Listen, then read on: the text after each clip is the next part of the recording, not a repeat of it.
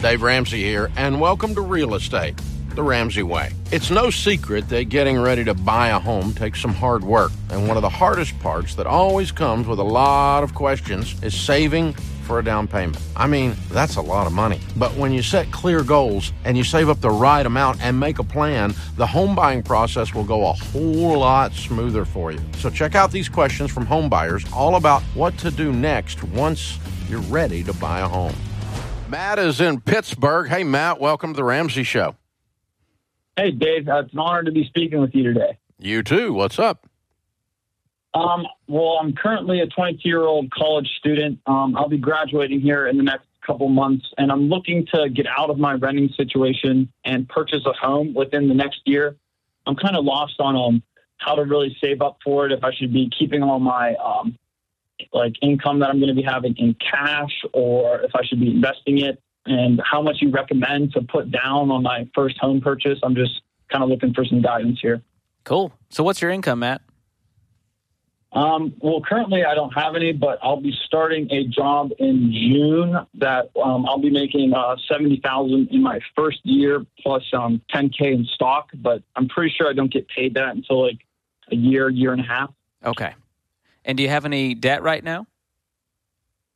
Um, I have I have a good amount of savings and personal investments, but I do have nine thousand dollars left on a car payment. Okay, and that's all the debt. That's all the debt. So, what's stopping you from paying off the car today and freeing up that payment? Um, I well, I um, I I was fortunate enough not to have to pay for my college because I got an athletic scholarship. So because of that, um, my dad, we bought a car together. Well, it's in my name, but we bought it together during COVID. So there's um, no interest on it. It was like one of those deals. I know you probably won't like hearing that, but uh, I don't know. I just haven't put it as a first priority just because I don't really want to use my. Um, I have about like eleven thousand in savings right now, and I kind of don't have an income these next couple months, so I've just been avoiding it. I guess. How much have you got in personal investments? Um, around seventeen. Okay, and is that in a retirement account?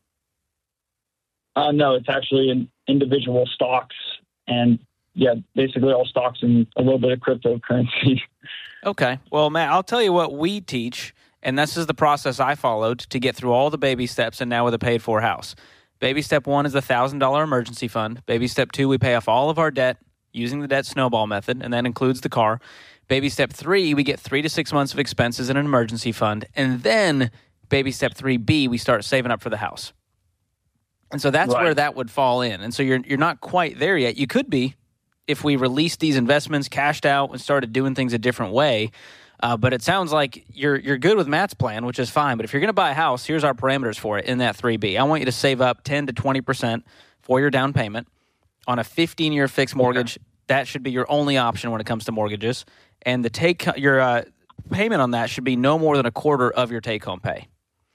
And so you can okay. jump onto our mortgage calculator at ramseysolutions.com and start playing around with those numbers to see, hey, in the Pittsburgh area, for a reasonable house for me, for you know my, my first house, what do I need to do? Okay, I need to save up $70,000 in order to get this house on a 15 year fixed rate where the payment's no more than a quarter of my take home pay.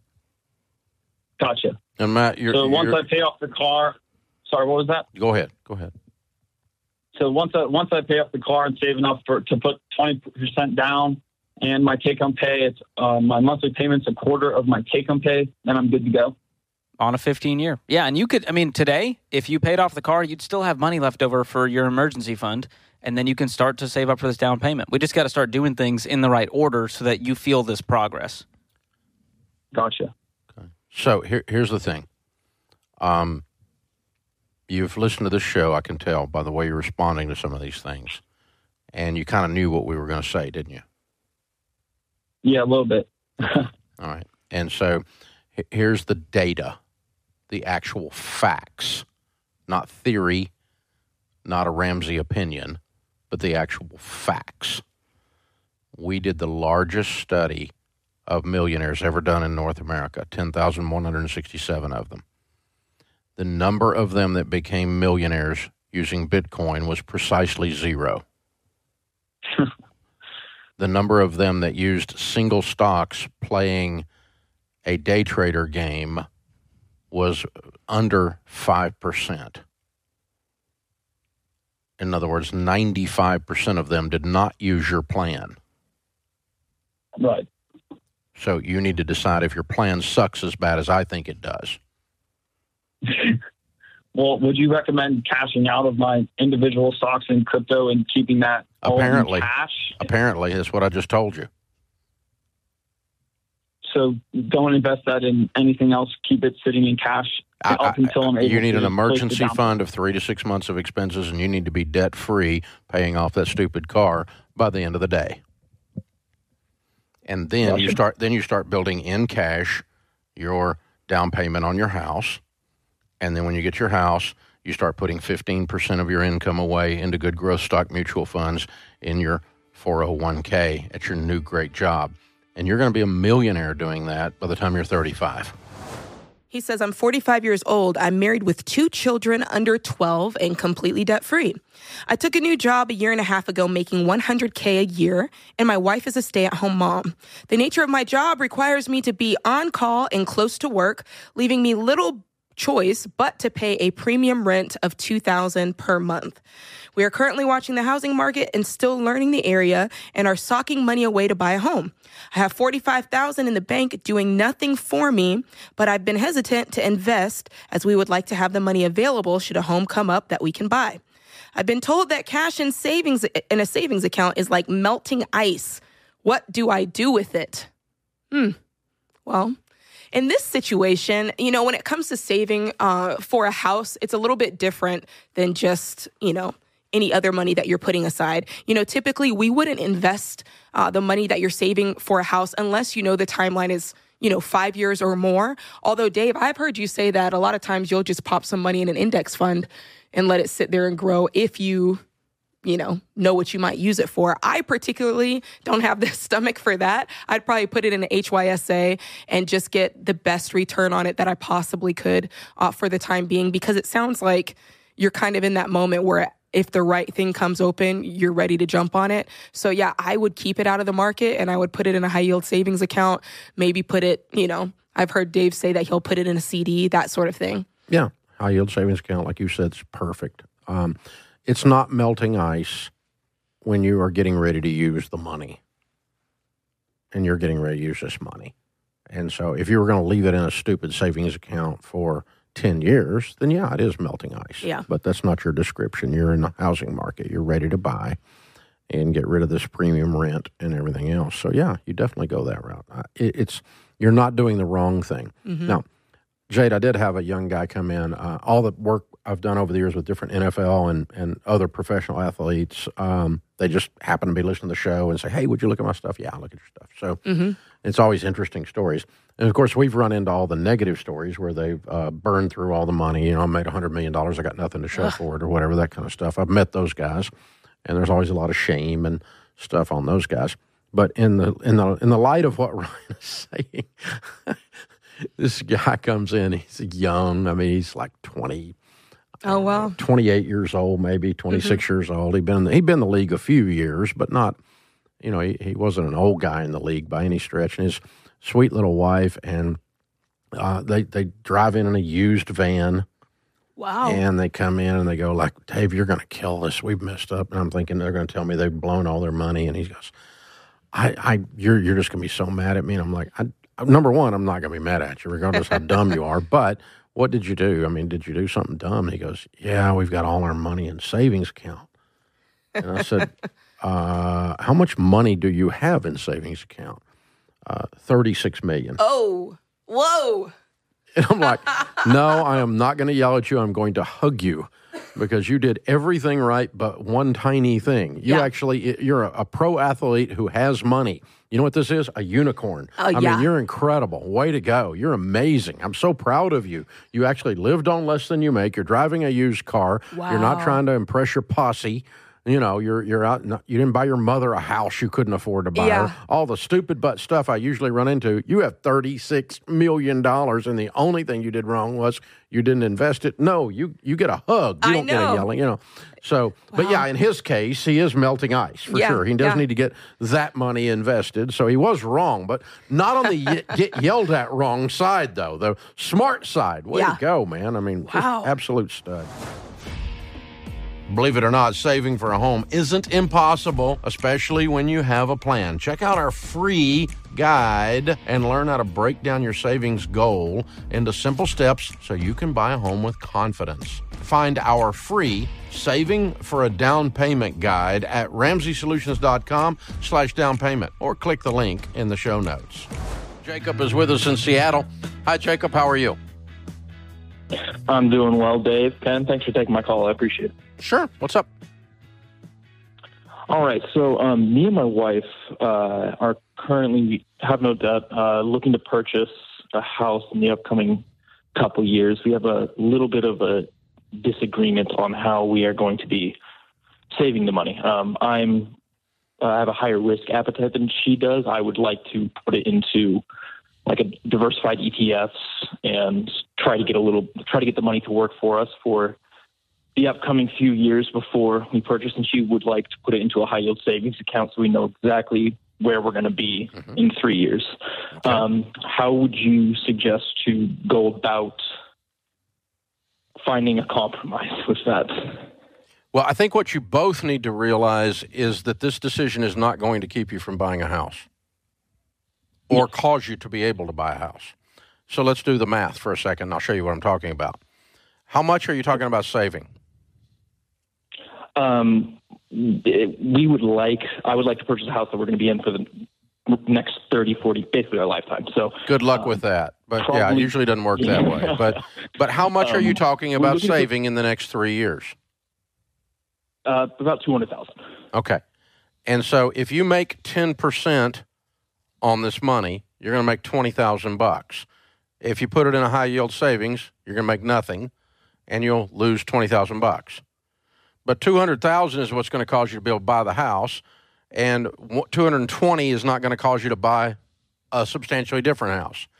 So the fact that you made a little money on your money is more of an intellectual exercise than a factual change in your situation. Okay, that makes sense. I'm following you. Okay. And so, uh, and, and the same thing's true with her. Let's say you put it into an ETF and it did not make 10% a year. You had a bad three year run in the stock market. Stock market in general was down. You got tagged, you know, in the face with this thing, which could happen in a three year swing. And uh, you don't have 200,000, you end up with 180,000. So you actually lost money. You follow me? Still doesn't keep you from buying a house. So my point is, your concern that you're not making a bunch of money is somewhat mathematically invalid. Her concern that you're going to lose so much that you're going to not be able to get a house is also not really mathematically valid. This is all more about emotion than it is actual dollars. Okay, yeah, that makes sense. I'm following you. Yeah. So anyway, all that to say, how do we solve this? Um, probably at our house, uh, we'd probably end up splitting the baby. We'd probably get let me do uh, put a hundred thousand over in investments, and she'd put a hundred thousand over there, and at the end, we would see who won the bet. so, you, so you would say put it, do a 50-50 down the middle. Yeah, yeah, I don't think there's anything wrong with that at all. Because, but again, before you do this, both of you need to really own the fact that this is not going to cause you to buy a house or not buy a house. It's just more of an argument over how we park the money. So I, I got to weigh in here. Uh, you know, look, I, I think you do exactly what Dave just laid out. Walk her through that, both sides of the coin. Then I would see how she's reacting to that, and if her safety gland is still flaring, Oh, I, I'm going with Mama. you know what? I'm just happy wife, happy life. Well, that's the other alternative. That's the other alternative. Yeah, you don't lose on that one. because if right. you win, if you put it all in there and you go down 30 grand, I told you that's so. going to cost you 30 years Yeah. of remembering that. Yeah, that's the truth. And maybe some jewelry. It's going to cost you a thousand dollars a year in memory. That's my You take. remember back in Oh. 23 when you didn't do what I said do? Oh, I it's rem- the this truth. is it, they have memories. Oh. oh, they have memories like elephants, elephants, have nothing on women. Yeah, this is true. They remember forever, I- I- especially when they're right.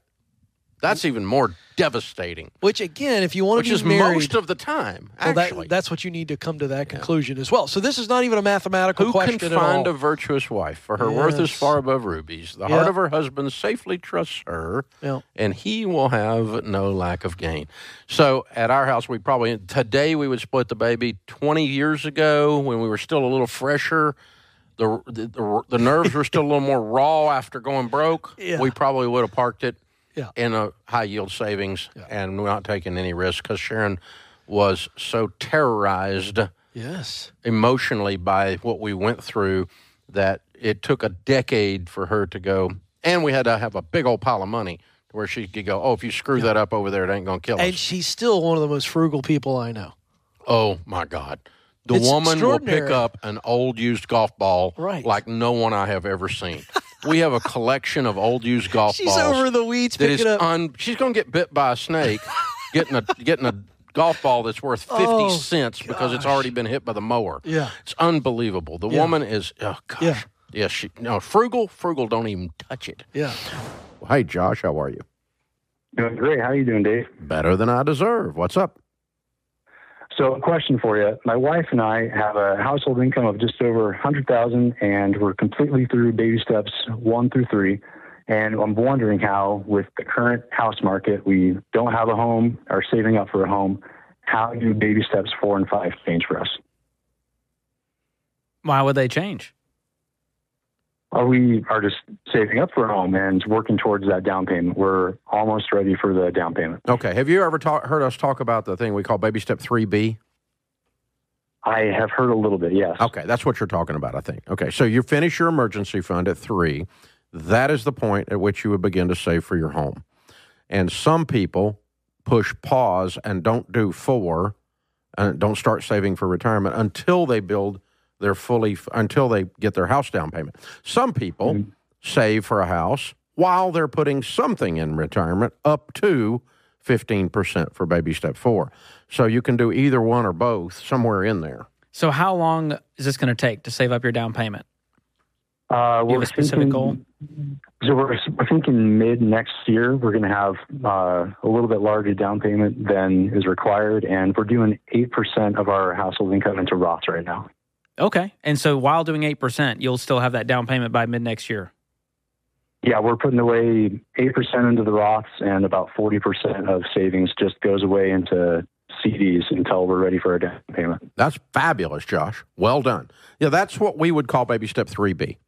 So 3B is all of your savings goes into um, into your house down payment fund up or down to a little bit less, a little bit less, a little bit less than all because you're putting some or up to 15% into retirement. So you're putting 8 into retirement and you're still going to make your down payment goals. Doesn't change a thing. It's exactly what I would do. Have at it. Okay. And then would you hold off at all until interest rates come down, Nope. or just when we get that down payment ready? No, buy a house when you're ready. Okay. Because here's the thing if interest rates come down after you buy the house, refinance. House Okay. prices aren't coming down.